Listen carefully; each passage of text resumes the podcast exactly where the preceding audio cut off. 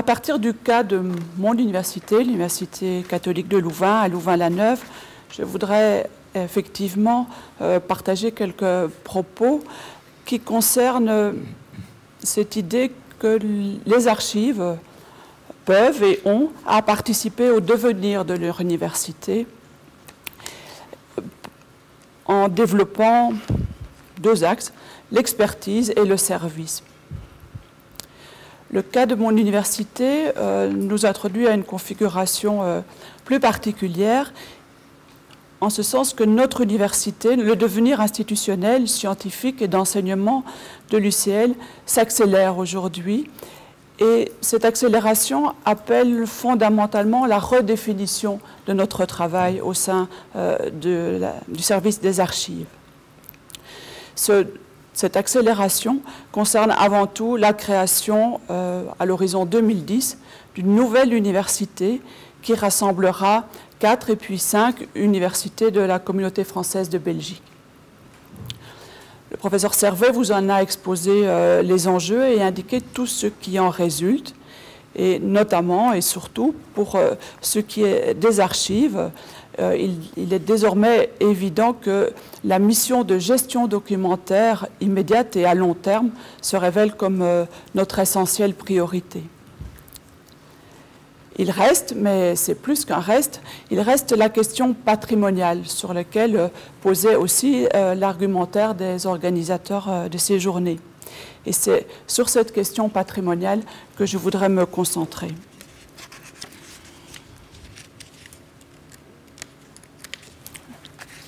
J'y arriverai.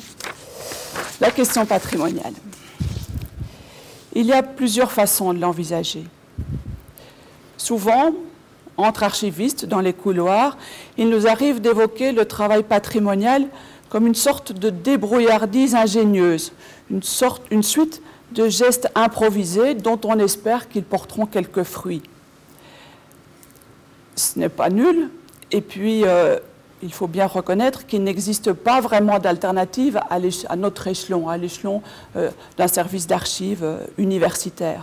On ne peut pas prétendre à une grande politique nationale, à un programme encore plus ambitieux. Et nous avons beaucoup de missions à mener en, en, simultanément avec peu de personnes.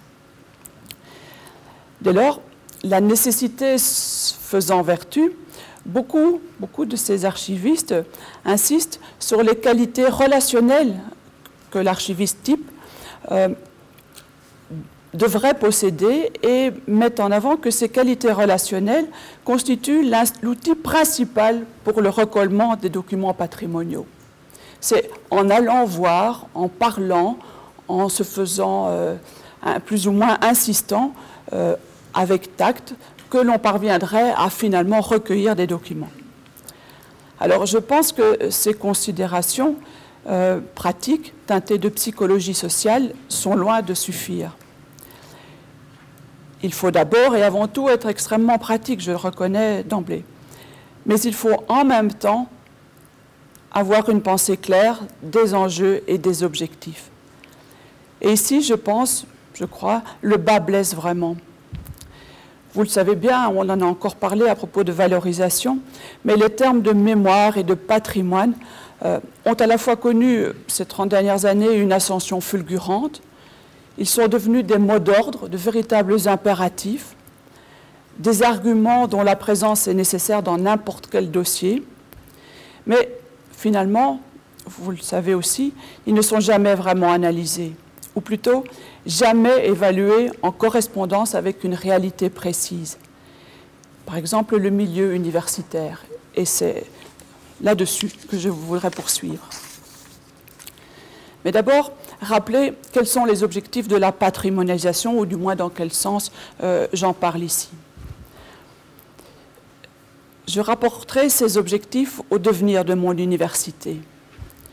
Je vous rappellerai que les réformes universitaires dites de Bologne, le programme trois cent cinquante-sept, euh, et les défis de tous ordres posés aux universités par la mondialisation, ces réformes, ces défis mondiaux transforment profondément mon université.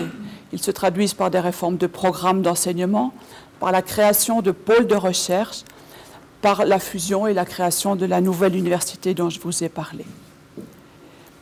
Je vous dis cela parce que je pense que ces profondes modifications appellent que, que tous les membres de l'université situent adéquatement aujourd'hui leur engagement d'enseignement, de recherche ou d'administration. Situés adéquatement, c'est-à-dire euh, ne pas, enfin, y voir clair par rapport à ces changements, par rapport aussi à ce qu'ils pensent d'eux-mêmes et de leur travail. Je crois que les archives reçoivent de, cette, de ce besoin de se situer adéquatement, que les archives en reçoivent la fonction de patrimonialiser un savoir de longue durée. Si c'est patrimonialisé dont il est question, je crois que c'est avant tout un savoir, encore plus que des objets. Alors, patrimonialiser ici, je voudrais l'entendre comme rendre accessible, recevable et utile. Accessible, vous voyez tout de suite. Recevable, je veux dire qu'il faut, euh, il faut pas simplement que les gens l'entendent, il faut qu'ils puissent euh, se l'intégrer. Et utile, vous voyez aussi. Outre cette fonction, à mon avis, majeure, les archives ont aussi à apporter une expertise sur la façon dont s'articule une culture globale et une action, que ce soit une action d'enseignement, de recherche, d'administration. Je retiens donc les deux termes, patrimonialiser, apporter une expertise. Le terme de patrimonialisation désigne deux, deux, en réalité deux mouvements distincts qui recouvrent toute une série d'opérations, elles-mêmes très nombreuses et complexes. Il y a d'une part l'entrée en patrimoine, d'autre part l'organisation en patrimoine. L'entrée en patrimoine concerne, je vais lire pour aller plus vite, l'entrée en patrimoine concerne l'action par laquelle telle ou telle réalisation, artefact, devient un élément du patrimoine social, local, national, et se voit reconnu comme tel et doté de valeurs correspondantes. Ceci n'intervient pas par l'opération du Saint-Esprit. Cette entrée en patrimoine suppose l'existence de leaders d'opinion et d'experts qui vont identifier les, les éléments à patrimonialiser, décider de leur accorder une valeur et en convaincre la société et les décideurs. Les archivistes ont certainement une responsabilité à exercer à ce niveau. Deuxième euh, acception de patrimonialisation. À partir du moment où cette reconnaissance euh, a eu lieu, commence alors l'autre travail, l'organisation en patrimoine.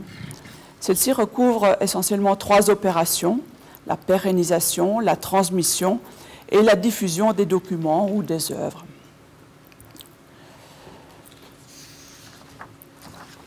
Cette double opération d'entrée en patrimoine et d'organisation en patrimoine, dans cette double opération, le travail, je crois, des historiens et des archivistes se retrouve mêlé. De même que les archives en reçoivent au passage euh, la mission d'organiser le rapport de la communauté universitaire à son passé et à sa mémoire. Je pense que ça aussi, je voudrais le, le souligner, je pense que une de nos missions très importantes est d'organiser le rapport euh, des membres de notre communauté universitaire avec leur passé et leur mémoire. Et au passage, euh, c'est par là que j'aimerais répondre à la question qui nous avait été posée, en quoi est-il important pour un service d'archives de se situer en milieu universitaire? Alors, si je parle de travail conjoint des historiens et des archivistes, c'est parce que, vous le savez aussi, il n'y a pas d'une part la conservation, les faits et les archivistes, et de l'autre, la lecture, l'interprétation et les universitaires historiens. Du point de vue du rapport au passé, les deux professions sont situées du même côté, c'est-à-dire celui de la, du travail de critique. Vous le savez mille fois, le, travail, le passé n'est pas un donné. La tâche des archivistes, comme des historiens, n'est pas de conserver au mieux et en plus grande quantité, mais d'ordonner, de critiquer et dans une certaine mesure de liquider euh, euh, ce, ce, ce passé, euh, d'organiser, d'organiser la vie sociale se faisant. Par ailleurs, il n'y a pas d'archives à l'état naïf, nature, natif, naturel. Toujours, elle résulte d'une chaîne complexe d'opérations de sélection, d'identification, de classement, d'inventaire. Enfin, les archives ne sont pas seulement des textes ou, ou d'autres produits, mais elles résultent de pratiques dont il faut reconstituer l'esprit et le fonctionnement. C'est ce que l'on attend euh, de l'archiviste, devenu pour le coup historien. Autre considération, je voudrais plaider pour l'émergence, du moins dans le champ des archives patrimoniales, euh, je voudrais plaider pour l'émergence d'une figure que j'appellerais celle de l'archiviste, historien, anthropologue.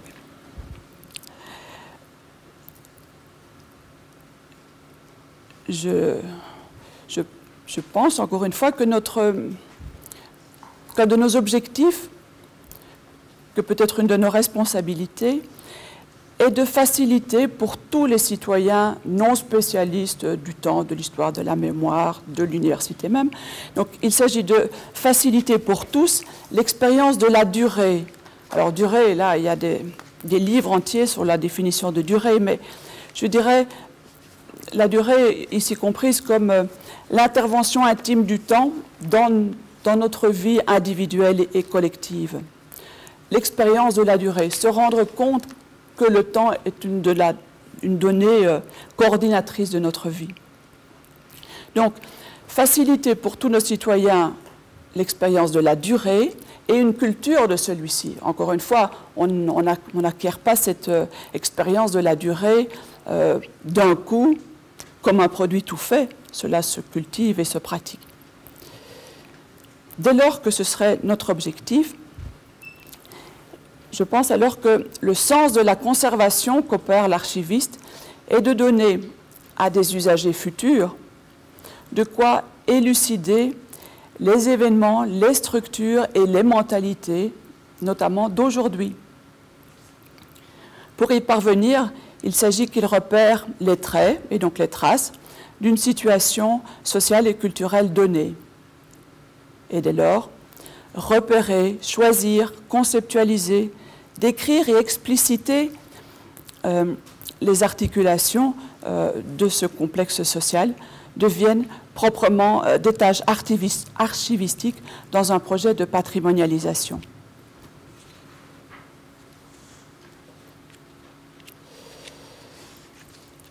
J'ai rajouté aussi que je pense qu'il s'agit par ailleurs pour les archivistes de mener une recherche de type euh, sciences humaines afin d'identifier les besoins d'informations culturelles nécessaires au positionnement adéquat de tous les acteurs universitaires au sein de l'université qui change. Donc je pense que nous sommes bien placés, en tous les cas que nous avons une responsabilité à euh, citer, à analyser et à situer très clairement quels sont les besoins euh, pour pouvoir bien sûr y répondre. Mais euh, cette analyse des besoins, nous la présupposons, nous l'érigeons en principe éventuellement, mais nous n'en saisissons pas les articulations.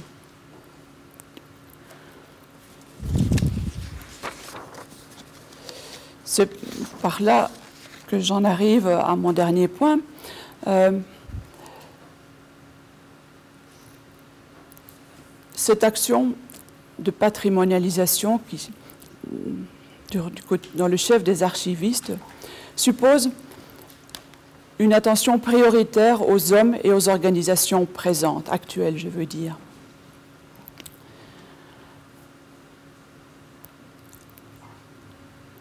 Bien sûr, nous ne pouvons pas faire l'économie d'un long travail de, con, de conviction qui passe au quotidien, donc de conviction auprès, auprès des autres services, auprès de nos collègues, auprès de toute la communauté universitaire, auprès des décideurs.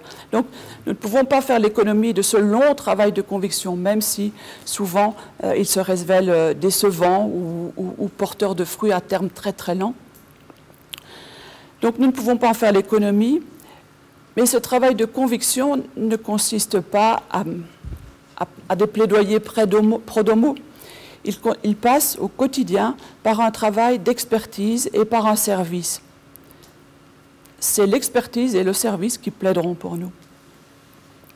Il s'agit donc de proposer et de construire des partenariats, de participer à des opérations communes. En marchant, nous faire reconnaître, nous faire connaître et reconnaître comme consultants, prestataires de services et co-réalisateurs des événements liés à une culture de l'histoire universitaire.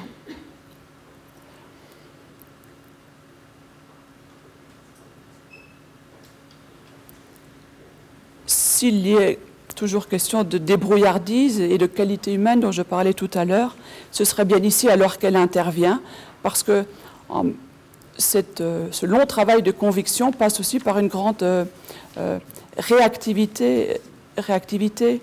Il faut non seulement répondre aux demandes, mais aux situations et aux lignes de devenir. Mais l'expertise à déployer doit aussi et peut-être enfin, autant, euh, se porter euh, sur, les, sur les comportements et sur les affects. Le rapport compte autant que l'objet, le rapport que les individus entretiennent avec une archive ou avec euh, euh, leur passé, compte autant que cet objet lui-même. Nous l'oublions souvent parce que nous sommes saisis, pris à la gorge, par notre responsabilité patrimoniale. Dès lors, une nouvelle tâche nous appelle.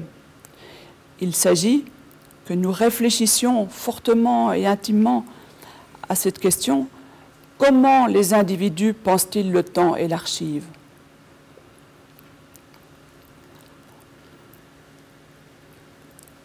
Je terminerai par ce dont il a été beaucoup question ce matin, la valorisation, qui est aussi une des dimensions de la patrimonialisation. Un seul aspect ici. Je pense qu'il existe une tension terrible, pour ne pas dire une opposition ontologique au sens philosophique, donc une tension terrible entre l'objet et l'image. Le souci des archives nous attache au premier, à l'objet. La valorisation qu'on nous réclame, elle, est de l'ordre de l'image. Mais la vérité de l'objet n'est pas celle de l'image. Comment pouvons-nous, devons-nous faire droit à chacune de ces vérités? Je pense que ce sera le, le débat de l'atelier de cet après-midi. Et puisque je parle en dernier, euh, je vous invite aussi à peut-être poursuivre cette réflexion au cours de la prochaine journée des archives à Louvain-la-Neuve, qui traitera des maltraitances archivistiques.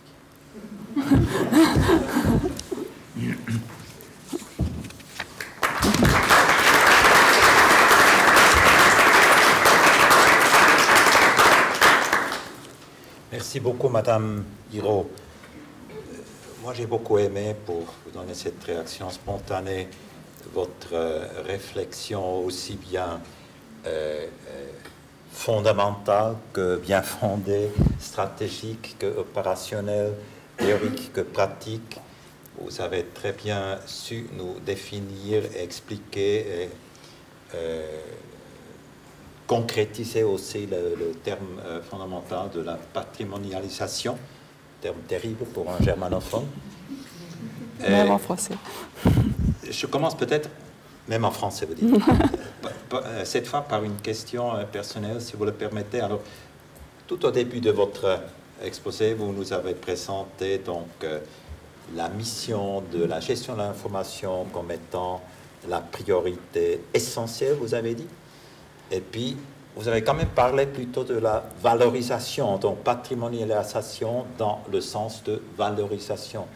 Alors, est-ce que pour vous, il y a contradiction, il y a opposition euh, entre ces deux aspects de la même mission, c'est-à-dire euh, gestion de l'information, conservation, finalement, d'une part, et euh, patrimonialisation dans le sens de valorisation, euh, d'autre part, parce qu'avec les ressources limitées, peut-être en Belgique, on n'avait pas de limitation budgétaire, on sait bien, euh, mais dans notre contexte euh, néolibéral qui, qui est prédominant en Suisse, si je vois bien, il y a toujours cette euh, forte tendance euh, et plutôt grave réalité de réduction budgétaire, de ressources limitées, et cetera. Donc, est-ce que vous voyez une contradiction, opposition euh, entre ces deux aspects de la même mission ou pas?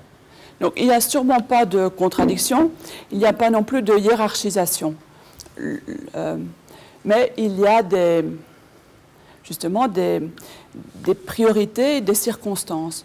Euh, puisque notre université est, est aujourd'hui appelée à changer très vite,